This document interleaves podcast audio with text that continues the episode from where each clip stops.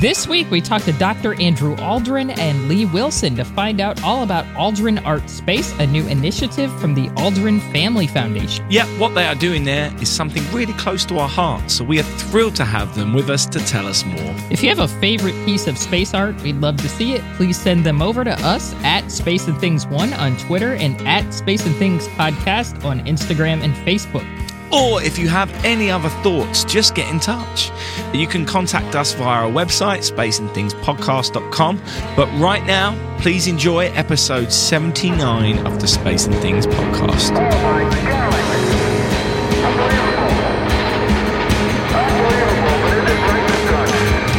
You're listening to Space and Things with Dave Giles and Emily Carney.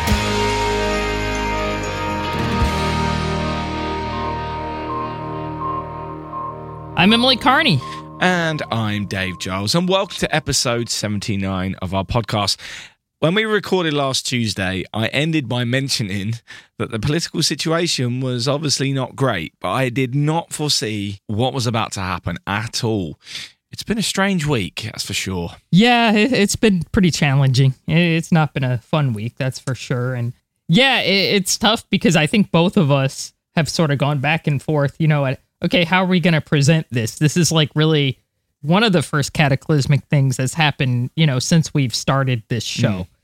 So obviously, we're going to report on it uh, during this show, and we're uh, angling to handle it correctly given all that's happening. Just a heads up, but we will discuss it a little later in the show and how it will affect aerospace. We'll do our best, uh, that's for sure. Anyway, on to this week's feature, which we hope is something a little bit more positive.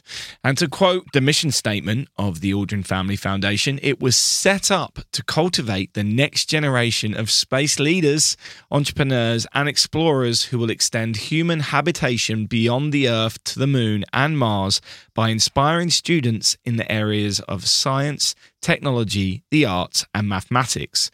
Last year, they set up Aldrin Art Space uh, with the aim to be the go to art global gallery for space inspired art, with the proceeds being split with the artists and the Aldrin Family Foundation. Aldrin Art Space includes a special Aldrin Space range commissioned by the Foundation, an artist space collection that features established contemporary artists, and a donor space reserved for the Foundation donors, which features highly collectible space memorabilia and special artworks commissioned exclusively for the foundation. And so today we speak to Dr. Andrew Aldrin, who uh, is a uh, space professor in his own right, and he is the son of Apollo 11 astronaut Buzz Aldrin.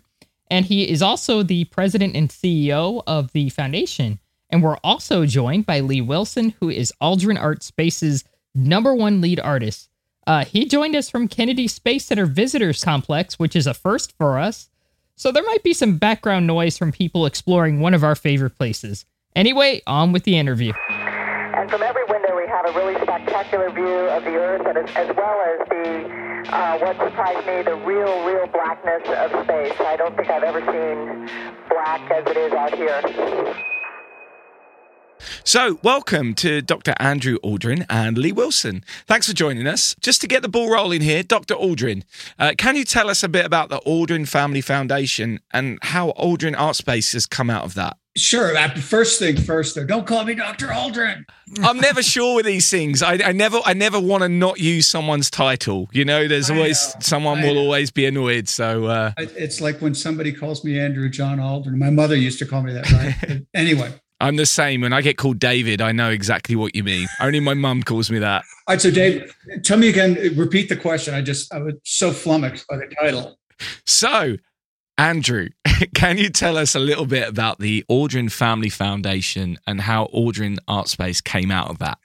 Yeah, so I mean, I'll try and give you the short version of, of how the foundation started. But so going back uh, five, ten years ago almost, my dad's always had a passion for educating children, using space to educate children.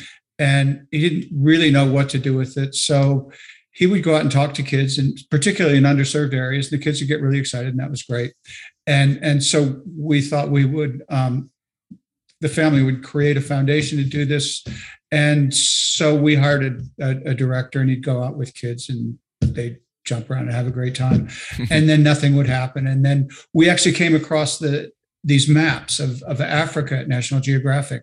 And dad said, We got to have one of these of Mars because my dad has always been a Martian, hardcore Martian. And so, and so we did. And he'd go to these schools and the director would roll this thing out and kids would jump around on the map and have a great time. And, and that was great. But, and, and we were sending maps out to, I don't know, 100 schools or so a year, but we weren't really weren't getting traction.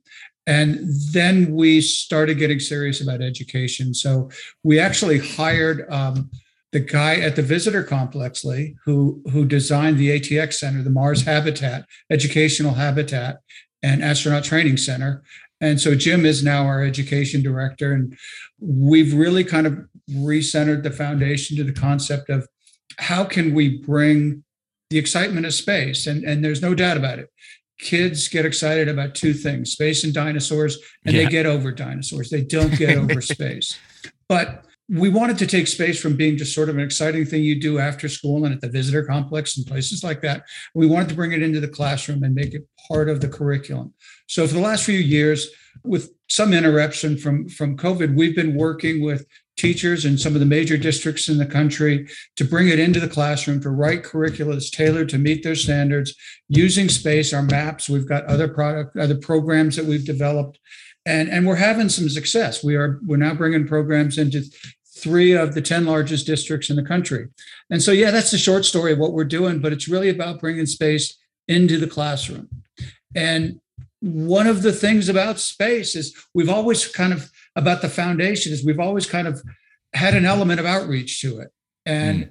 nothing kind of captures the magic of space like art and so my dear friend sophie williams came up with a concept of Aldrin Art Space. And it's beautiful. And we've just come across some great artists like Lee. And, you know, we're just kind of launching this program now, but I'm, I'm really super excited about the potential for space and art coming together and exciting people, but mostly exciting kids and bringing them into the classroom. Absolutely. Tell us how art is increasingly becoming more integrated into the uh, space community and why this is important for the next generations of uh, students. Okay. I- am assuming that's for me. I hope so. okay. Well, you know, I've noticed this trend happening over the last decade or so, uh, maybe even starting before that, of this trend of moving from STEM education to STEAM education, adding the art component. I think that's taking more traction. I think ShareSpace has been a big part of that. I think they've given it a lot of credibility. Um, and so I think that's going to continue. I kind of discovered my own path to it through what happened with my artwork. I've only been doing what I call science based art, uh, which is mainly toward astronomy, planetary science, and things like that. Before that, I had did a lot of um, tropical and beach stuff. So I, I paint my passions. So it's space and the beach, you know, tropical. So, but one of the things I think of when I think of STEAM is the scene in Apollo 13 when they poured all of this stuff out onto the table and had these engineers say, "We've got to get these back, these guys back home. We've got to take the carbon dioxide out of the air. How do we do it?" And that's creative problem solving. And you've got to learn to think outside the box. Uh, yes, you need math, you need science, but you also need creativity. Mm-hmm. And I think art, when you embed that into the sciences, it makes it more in context. I had worked on a project in Tennessee when I was living near the Nashville area with um, an organization for the community college there. And they had a program called the Case Files, and they had a National Science Foundation grant for it. And this was like 2003, 2004 time, time frame. And they hired me as a designer, but what we did was we created these materials for an intro to engineering class and it was problem-based case studies and people they put people in teams they gave them this problem there was no necessarily correct way to solve it. And each of these teams tackled this problem in their, on their own. But we had visual effects we had diagrams and all kinds of things to set up and little video clips of the context of this of the problem. And by adding these visual elements in there I think that made the project, it was actually quite successful, and National Science Foundation was very pleased with the way it worked out. And so that was like 2003, 2004 timeframe. And I think we've come a long way since then. So I think the arts are here to stay uh, in terms of STEM careers. Yeah, that's fascinating. And actually, I'd never really considered art being about problem solving, but I guess it really is as well. I mean, the important thing that Lee brings up is it's about creativity, and art is all about creativity.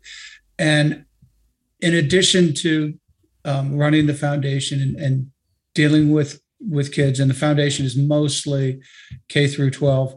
I'm also a university professor and I teach a space studies program. And one of the things that I've noticed about engineers is they are problem they are looking for answers. And sometimes what's really important is asking the right question. Because if you've got the wrong question, you're just going to come up w- with a widget that doesn't actually make any sense. And I, you know, one of the things that I teach is space entrepreneurship, and I can't tell you how many great ideas are out there without anybody that's really ne- that needs it or is going to buy it, and we are horrible about that in the space community. And that's really sort of the, the classic example of one hand clapping. Yeah. And so actually teaching creativity, teaching them about what's the real vision behind it, what's the question is kind of where art comes into it. And so I think it's a great combination. And, and one of the things I want to add to what, what Lee is saying about, about problem solving is, you know, we've got curricula that we develop and we do all these kinds of cool things. And but when you put kids and teachers on Mars and you tell them this isn't a trip, you're going to be there for a decade, all of a sudden everything you do on Earth you have to figure out how to do on Mars.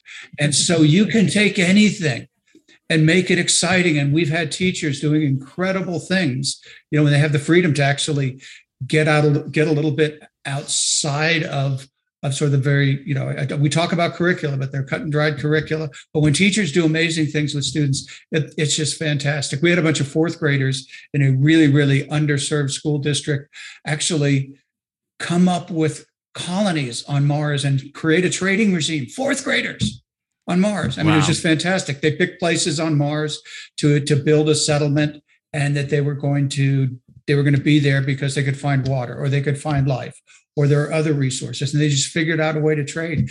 Absolutely incredible. And and these students, we actually did a study afterwards, and against national science standards, they improved by 56% over the course of one semester. So that was pretty cool. Wow. Those uh, results speak for themselves. Just a little bit left field here.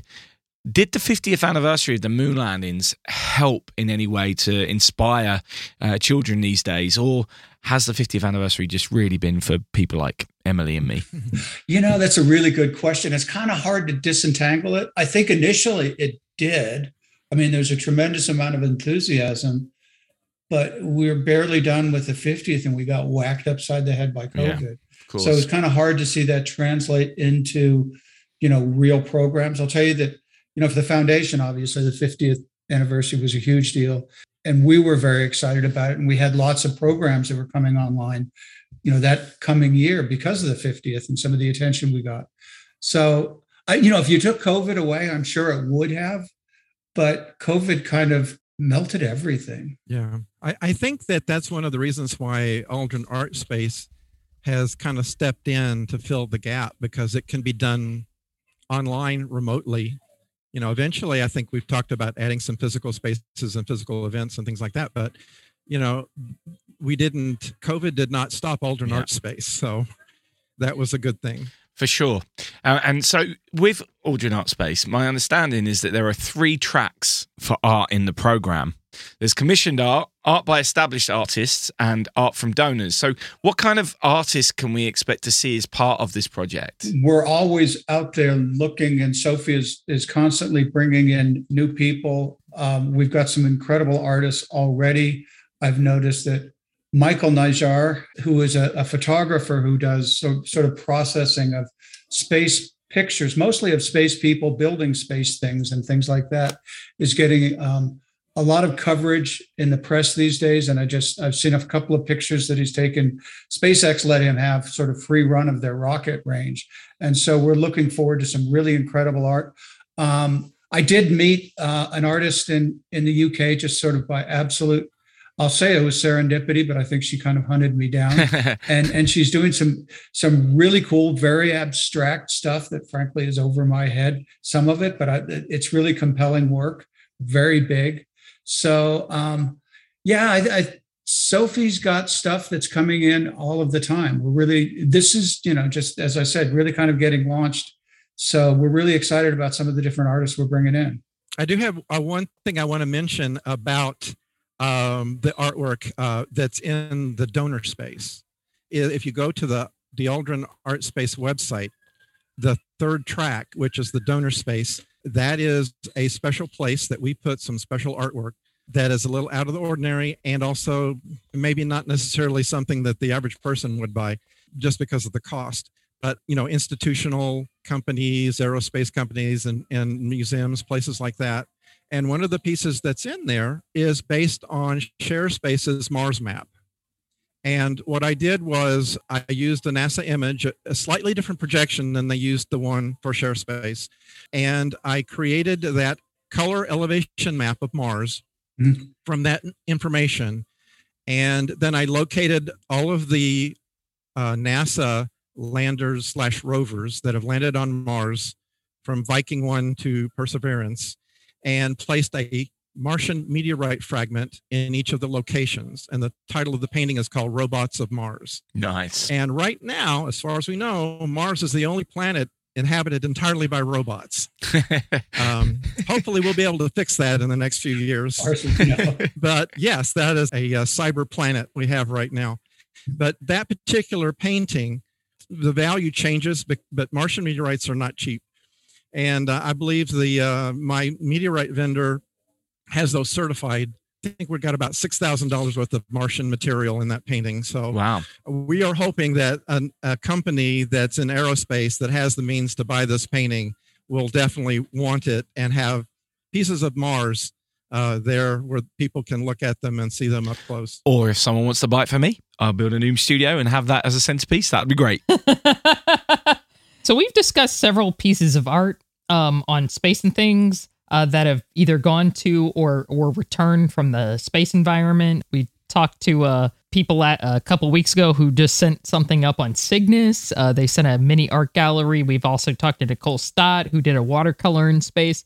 So, do you guys have any plans to um to fly art in space or perhaps auction any flown pieces? I do. Oh, well, there's it's yeah. There's kind of an interesting story that when when my dad flew, they took a few envelopes with them, and each of the astronauts signed them, and they so these envelopes went to the moon. And my wife and I donated all of ours to the foundation, and so the foundation has been finding the right way to use this for fundraising. And recently, just before Jeff Bezos flew, literally, I think three or four days before he flew, I was talking with someone that was doing work with Blue, and we kind of kicked around this idea. So, wouldn't it be cool if we took one of these envelopes that flew to the moon and flew it on the first commercial space flight? And we did. We flew four of them. And so the foundation will find the right person who wants to support that. And we think you know those will be at, at, some point i think in the not too distant future we'll find a way to auction those off as and to do this in the right way to support space education and we think we can do some really incredible things but it is kind of a um, a really interesting slice of history of something which you know flew on the first flight to the moon and then the first commercial mission into space so um, yeah that's that's something that's out there and it was just you know absolute serendipity that we kind of had that opportunity. Wow. And um, you know, after the after the flight, Jeff was walking around with these things, and I'm not sure to this day he really even knew what he was holding in his hand. wow. Because it's probably the coolest thing that he flew. That's, oh, that's very really cool. cool. So I have a related onto that uh, because when Andrew mentioned about this material's been to the moon, I d- I didn't think about that until just now, but a lot of the artwork I create. There's a, a piece called Six Giant Leaps. It's in the um, artist space of Aldrin Art Space. I made a series of six original paintings based on the lunar surface and placed a lunar meteorite fragment in each of the locations of the Apollo landings. Wow. And uh, I allocated three of those paintings to Aldrin Art Space, and we've actually already sold one. Oh, cool. I can't say who it's to, but to someone pretty interesting. I think that we'll find out more about that later but basically, these paintings have flown in space, at least some of the material that is in Yeah. there. But they got here on their own. Nothing came from NASA. So it's all certified lunar material. But one of the things that's great about Uh, this kind of artwork is that when I'm exhibiting it, I can talk about it in front of people, and and and they say, "Well, how did you get these lunar meteorite pieces? Did you steal them from NASA? Did you buy them somewhere? You know, how did you get these?" And so I get the opportunity then to explain in the beginnings of our solar system, you know, with, there was a lot of bombardment between our moon and the other planets and our planets and the Mars, mostly the inner rocky planets. But when a large meteor hit the moon, who knows how long ago, several billion years, it was big enough that it blew lunar material up into space. And eventually some of those pieces found their way to Earth. So places like North Africa and Antarctica, the tundra areas, we've been able to find these pieces. And due to knowing the composition of lunar material from from the Apollo program, we were able to you know certify and say this is this material came from the moon. And so people like they you know they just get excited about that. And I I'll usually keep a meteorite fragment in my pocket when I talk about my work. And so once I explain these, I'll take this piece in my hand and I'll say, Who wants to hold a piece of the moon? And of course, everybody holds up their hand, and I pick the youngest person in the group and I put it in their hand. And as I say that, I say, This is the oldest object you will ever hold in your hand.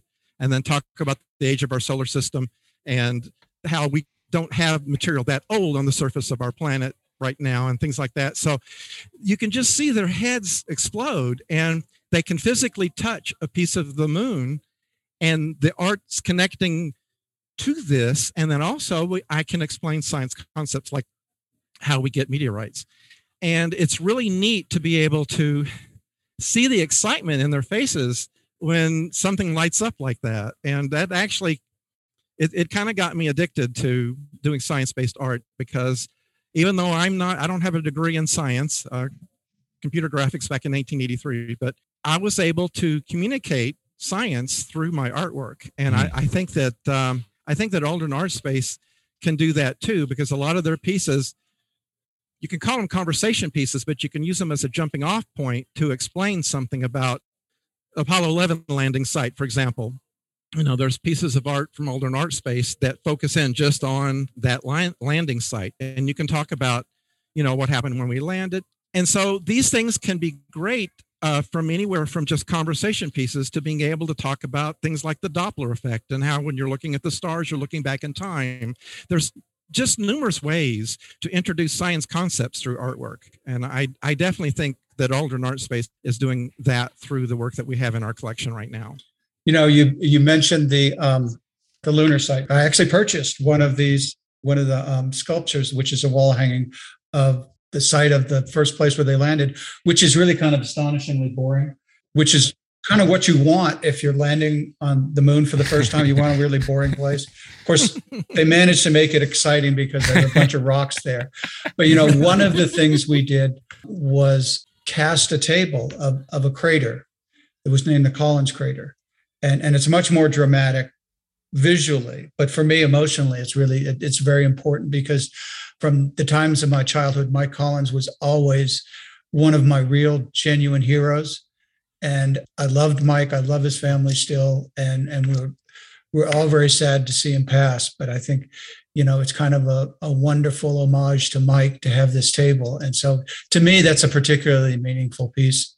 Okay, let me try to choke back the tears here. Uh, Mike was like everybody's here. I gosh, I miss that guy a lot. So I'm a former educator, and when I was teaching, I saw that a lot of younger students were really excited about space and the sciences, but as they grew older, a lot of them lost that interest. Do you think that art might be the gateway to keeping that interest alive for students who maybe aren't as mathematically inclined, who or who don't really have interest in, you know, what we would see as more typical, you know, space jobs like engineering or, or the sciences or something like that? Well, the first thing that came to mind when you mentioned that was something Carl Sagan said uh, was that all children are born scientists.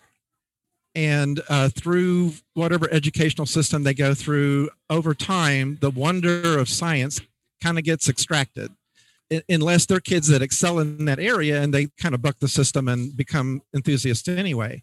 I think that art can play a part, especially in, in the elementary grades uh, and in junior high. Actually, that's probably one of the most challenging times to be in school, and um, that's a transitionary period. A lot of kids are kind of deciding what they want to do for a living and things like that. And I think that integrating art more into the curriculum, into the science curriculum, will help young people retain that science curiosity and the wonder of the universe and I think that it's it's just going to take a little bit more effort on our part to uh, to make that more aware about the value of the arts and science. Art is about communication and and articulating something which is very passionate and creative, and the most important thing that students can learn, whether they're in first grade or whether they're graduate students, is how to communicate and how to communicate visually, how to communicate verbally, and whether it's spoken art, written art, art on a canvas, art and sculptures, it's all part of communication. And so, and space is a compelling subject. So that is an important way of getting kids thinking about communicating. The other thread I wanted to pull on is that this is not my father's space program today. It is something which is really, really different. And so we're talking about things like commercial space. We're talking about developing industry, an economy on the moon. And so kids that are in school today are going to have the opportunity to work on the moon, not as astronauts. Maybe they're going to be repairing um, robots. They're going to be baristas on the moon. Yeah, wow one of the most interesting, probably not the largest part of what I see as the lunar economy is going to be tourism. And tourism is all about inspiration and art. And so, I mean, can you imagine? Uh, I was just working with a, a, a student who's an architect, and she is designing a habitat on the moon and and part of it is you got to do all the industrial stuff where people can be shielded from radiation but at the same time, you have to have a place for tourists to go. And so think about this there are spots on the moon where, if, let's just say, imagine sort of a, a little a ridge, a peak, and on one side of it, at, on the pole of the moon, one side is a crater, which is the coldest spot in the in the in the solar system.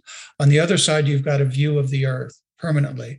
On the dark side, facing the crater, you would have the clearest, most brilliant view of the stars that you could ever possibly imagine, right? You're out there. And so there is a room on the moon that will be built that in one side you'll have a domed restaurant, if you will, looking at the earth. On the other side, you would have a domed restaurant looking at the universe. And if that isn't art, I just don't know what it is. And that's just like a kind of a little sliver of the things that that make space in general and maybe the moon in particular such an exciting place to go back to. That beats anything Disney has. That sounds amazing. that would be the ultimate Disney ride. Would be the most expensive one too. I suspect it would be a little more expensive than the new moon restaurant at a or the space restaurant at uh Epcot and probably backed up for reservation. Yeah, can I get a reservation now? sure, yeah, no problem. I don't have a business, but I'm sure one of my students is going to. Maybe this architect will go off and do it. I don't know. That would That's be amazing. awesome. Oh my god, sign me up. So obviously, you've already mentioned some wonderful pieces of art that you've you've got as part of uh, Aldrin Art Space. I'm wondering, have you got anything else you can tell us about? Any other bits of art that you can tell us about, or is part of the fun of all this that we just don't know what's going to happen next. Um, well, I'll, I'll do a little bit of this, and then uh, Andrew can can add on to it. But um, I've got a planner sketch pad full of ideas of things that I where I want to go from here in terms of doing the science based art, and the moon and Mars play a big part of that because they're they're part of our next level human experience, and uh, people are connected to those two places right now, and so I'm going to be doing some more of that in the future. We have some artists that are really connecting people to space and their artwork. I, I mentioned Michael Najjar, and and Michael is doing, as I said, some really incredible sort of derived photography work. Uh, we have a, another artist, Michael Jackson, who's doing a photographic series about women in space. And so, I mean, there are incredible character studies, which is what much of art is really about, that, that are out there. You know, I, I also, when we're speaking about people, I also want to give a shout out to Nicole Stott. Nicole has been a great friend, and I think actually introduced us to Lee coincidentally, Nicole's husband is, is, a very dear friend of mine, Chris Stott. Oh, cool. Going back literally decades, more decades than any either of us would like to admit. Um, I had hair then, if you want. Not that oh. you can see it on podcast, but I don't have it now. Anyway, Chris and Nicole have been have been dear friends and and very supportive. And and there are several other organizations that are bringing space and art together and i think it, it's really it's really exciting there's a, uh, another organization i'm on the board of space for humanity which is um, a foundation which is sending great communicators into space their concept is you find wonderfully diverse and unusual people and send them to space and then have them articulate their experience so that's very exciting. And Space for Humanity is also promoting the space arts as well. So there's there's a lot of stuff going on out there. I'm so glad you mentioned Nicole. Uh, yeah, because if it if it hadn't been for her, I would not be involved with Aldrin Art Space right now. So she she recommended me, and uh, it's really hard to think about art and space in the same sentence without thinking of Nicole because she is a wonderful artist and uh, has this creative mind um, along with her ability to to be engineering and and and, and um, flying space. Yeah, she's uh, she's quite incredible, is Nicole? Yeah, we had her on the podcast a little while back. Anyway, I think Emily's got one more question. Are there any future projects or events that you'd like to discuss or promote either for the Aldrin Family Foundation or Aldrin Art Space? Let, us talk about it. Well, actually, something that we've been talking about, so Sophie and I have been talking about creating a physical exhibition space uh, for the for the artist in the collection and being able to do events and exhibitions and educational programs. Um, and so as of today, I've officially moved to Cocoa, Florida. So I am now okay. A resident of the Space Coast. And so I, have offered uh, any assistance uh, necessary to be able to set something up over here, either at KSC, you know, or or you know Titusville, Cocoa, Cocoa Beach, anywhere in the, in the this area. I think because this is the mecca. I mean, we have other places we launch into space, but Kennedy Space Center has has been and probably always will be the leader in space exploration uh, and launches. And so I think um, having something like that with Aldrin Art Space here in this area, I think would be fantastic. I, I, I think there are tremendous possibilities. And We've always been on wonderful terms with the visitor complex. Uh, I think it's a great location for something like that. You know, we have a lot of things at, at the foundation, educational things that are going to be coming out in the very near future, but it, it has more to do with, with really sort of hardcore educational programs. But as I mentioned, we're really excited that we're working with actually, I think it's now four of the largest districts in the country, and we've got some very large programs that'll be rolling out in the near future uh, really, really excited about getting into new programs that involve actually building space hardware. I mean, do you realize there that we have programs, I won't tell you where, that will have kids building satellites, CubeSats, to fly into space? You know, if that's not an exciting thing, and it's not just about building the satellite, it's about using the satellite as a vehicle for education and learning about earth science, learning about communications, and learning about teamwork. And then you build a satellite somewhere along the way. And I think we've got other programs that are, are more about putting data gathering devices in space. So literally thousands, if not millions of kids can participate in having their own sensors in space flying mm like satellites. So a lot of really, really exciting things. We're um, yeah, just tremendous, tremendously excited about some of those things we're doing. Excellent. That sounds awesome. Yeah, it does sound sound very special. Well, thank you for giving up your time and, and, and talking with us today. It's been a real pleasure, and we wish you all the best uh, with the future. And if there's anything coming up, please let us know, and we'll be sure to let our listeners know. Actually, Dave, I, I do want to say something because I forgot to mention Sunderland. Oh, and, go for it. Um, and Egglescliffe, we had a, a just a, a, a, really interesting set of interactions, and, and, in many ways, Egglescliffe helped build the inspiration of developing satellites in space. Egglescliffe is a, a small school. What? How would I put it? It's about half an hour south of Sunderland and wonderful school. And actually, one of the reasons we got connected there was they have their homerooms are named after astronauts. And one of their they they talked to me, and I I gave a speech remotely, and and they they talked about their homerooms, and one of their homerooms was named after Mike Collins. And they said, yeah, but you know, we had to change. We we we actually turned that into a cafeteria, so we don't have a Collins homeroom anymore. And I said, well, you need to change that. I said, if you change it and actually come up with a Collins homeroom or building, I'll come out there. And I did. They did. Oh, I wow. Did. And, and that was fantastic. But what that led to was a relationship with the University of Sunderland. And so we've got uh, some very substantial programs that we're really, really excited about rolling out with the University of Sunderland and City Council there. And I think, well, we've already started rolling some things out. Back in October, we had kind of a kickoff event in Sunderland and we're really excited about the things we're going to be sort of rolling out over the summer so that we're going to have some big programs in, in next fall. And I, I guess from what little I understand of English geography, if we can make it work in Sunderland, it's you can make it work. I would say anywhere, but I mean it's it's a it's obviously an area that is not quite as prosperous as London, and so it's a little bit more of a struggle. And I just I have to tell you the degree of support we're getting from them is fantastic. They have a wonderful teaching college there. We've always kind of had a very strong affinity for the UK. I mean, that's really kind of where Aldrin Art Space started. But we're we're very excited about some of the things that we're going to be um, rolling out in in the Northeast, which is going to be kind of cool. That's uh, that's blown my mind a little bit. That. anyway, Andrew Lee, thank you very much for being here. This has been a pleasure. Hey, uh, world, hold on to your hat. I'm gonna turn you upside down.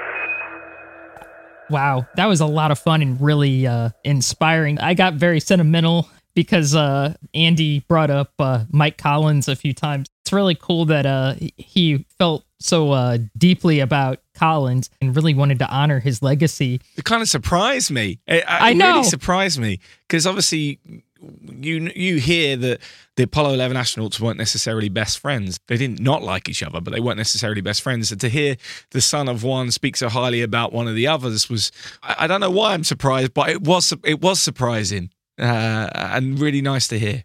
Yeah, it was very touching. Uh, I'm surprised, but in a way, I'm not because I think everybody loved Mike Collins. So Yeah. I don't. I I never have heard anybody say, "Man, that damn Mike Collins screwed me over," or something something nuts. You know, I've never heard that. So, but uh, other than that, though, uh, it was really awesome to hear about sort of the art initiatives they're doing because uh, I know there's a lot of people out there who just they love space flight, you know, and and they love to talk and sort of nerd out about space flight but they might be more of a artist or for example you're a musician you know or they might Yeah. be a writer. Like you know i am i like engineering stuff but it's not something i chose to do for a living. You know i, I like Yeah. math and sciences but i'm aware that's not something that everybody has a natural aptitude at. Not everybody is into that and that's fine. You know i don't really judge that.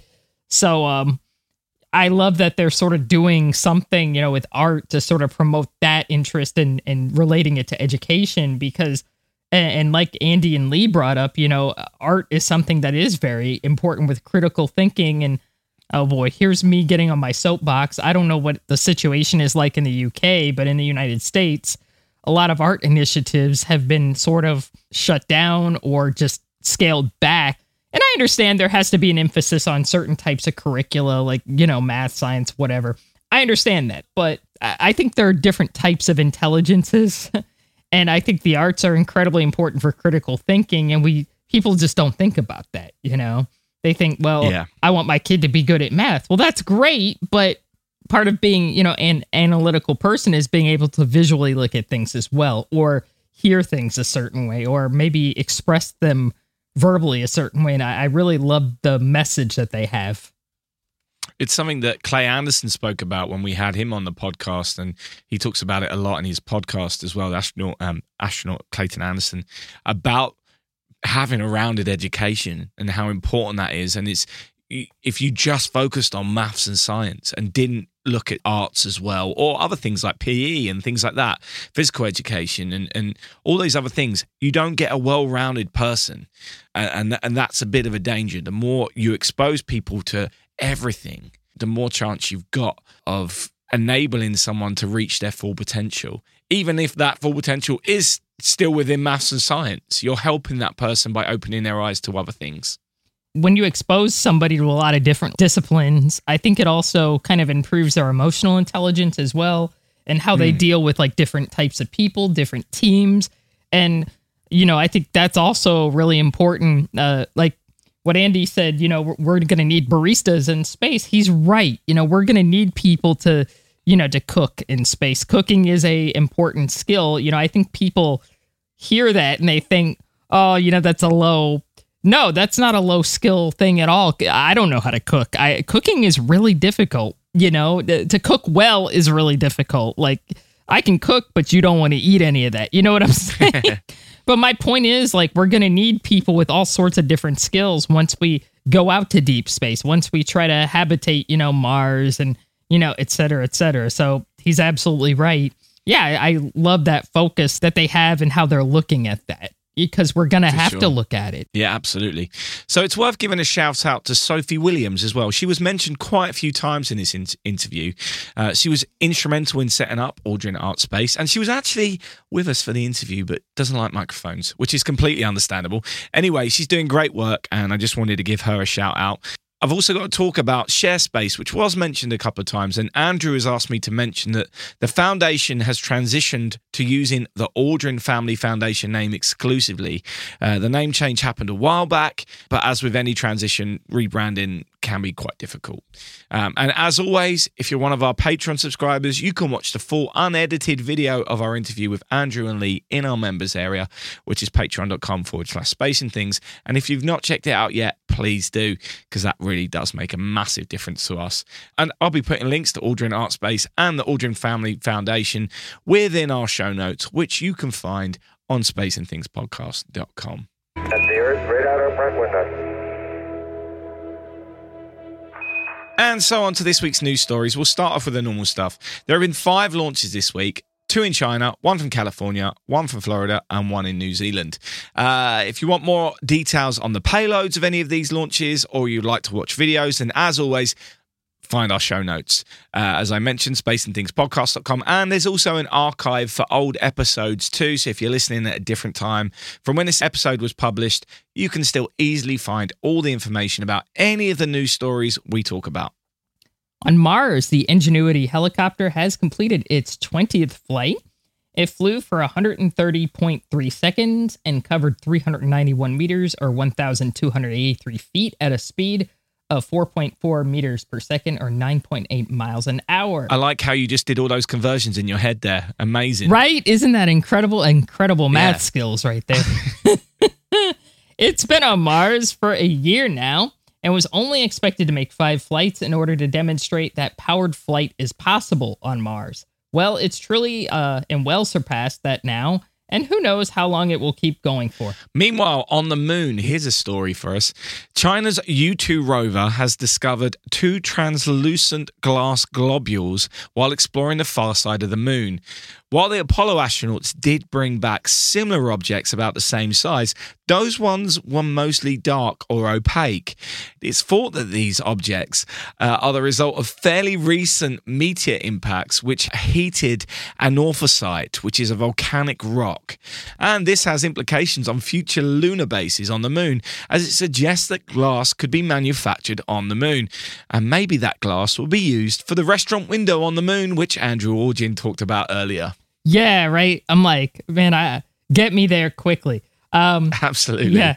Speaking of the moon, it's now been announced that the Space Launch System rocket and Orion capsule are now scheduled to roll out to the launch pad at Kennedy Space Center for testing on March 17th, with a launch window for the Artemis 1 mission opening on May 7th through May 21st.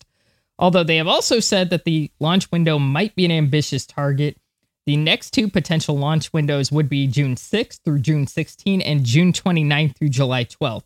Obviously, success is the most important thing, hmm. but let's hope we get to see that rocket fly soon enough. Talking of success, uh, the James Webb Space Telescope is nearly halfway through its mirror alignment stages, having just completed the third of seven planned steps to align the 18 hexagonal segments of the mirror.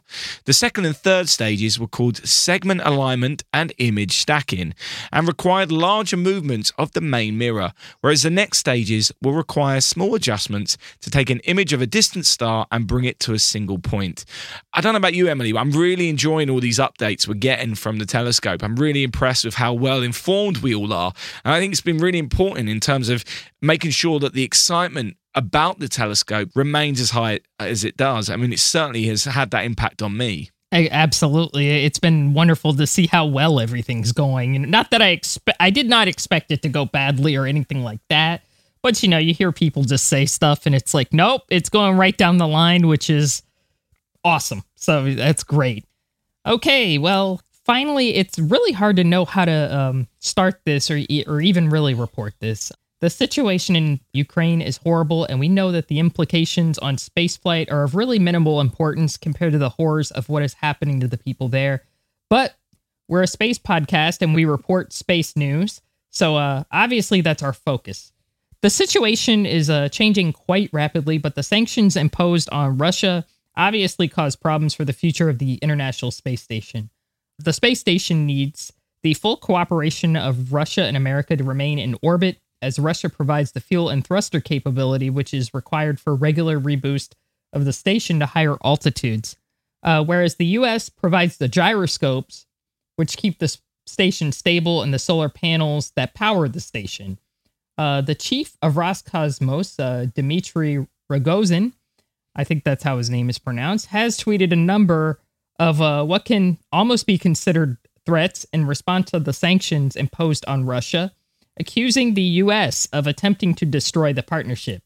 Uh, NASA has made statements saying that they are continuing to operate the space station alongside Russia and other partners, but it is weighing its options for the future. The partnership causes a lot of potential PR nightmares for the US right now. Most obviously is the fact that astronaut Mark Vande Hei uh, is still slated to come back to Earth on a Soyuz spacecraft next month in April.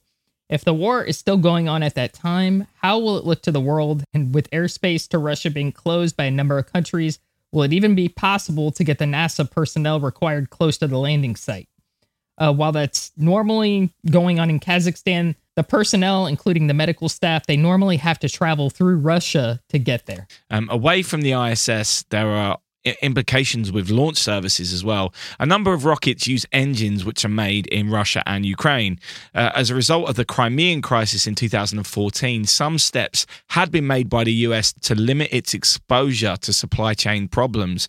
But there are rockets which will be affected by this, including Northrop Grumman's Antares rocket and ESA's Vega rockets, uh, to name two.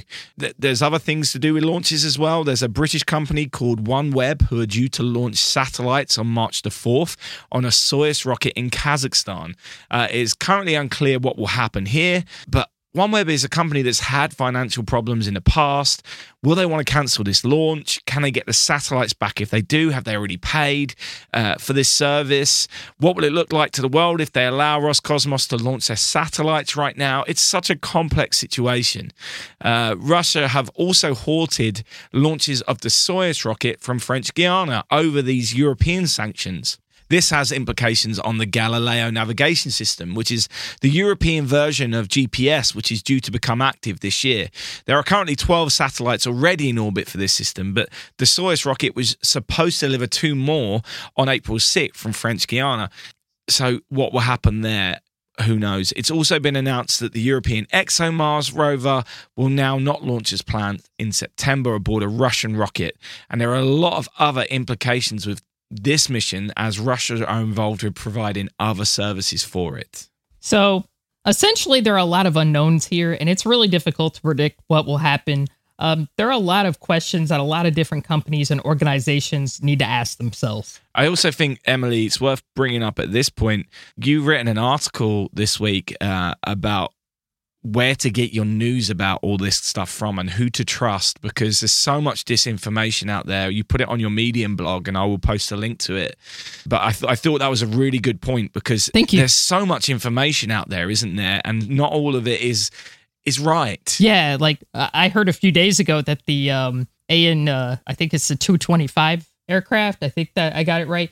The large Ukrainian plane that carried the Buran orbiter back in the day. It's also done a lot of other things than that. I, I believe it's been a cargo plane and it's done a lot of functions. Well, we were hearing that it got destroyed during the battles, and I'm now hearing that it might be okay. So this whole situation is really in a lot of flux. So it- it's kind of hard to know, okay, what is right out there. So one of those situations that you, we're getting updates like by the minute, and it's all changing. So it's very much up in the air right now. Absolutely. Um, by chance, I happen to be reading a book called The Geopolitics of Space Exploration by Marcello Spagnulo.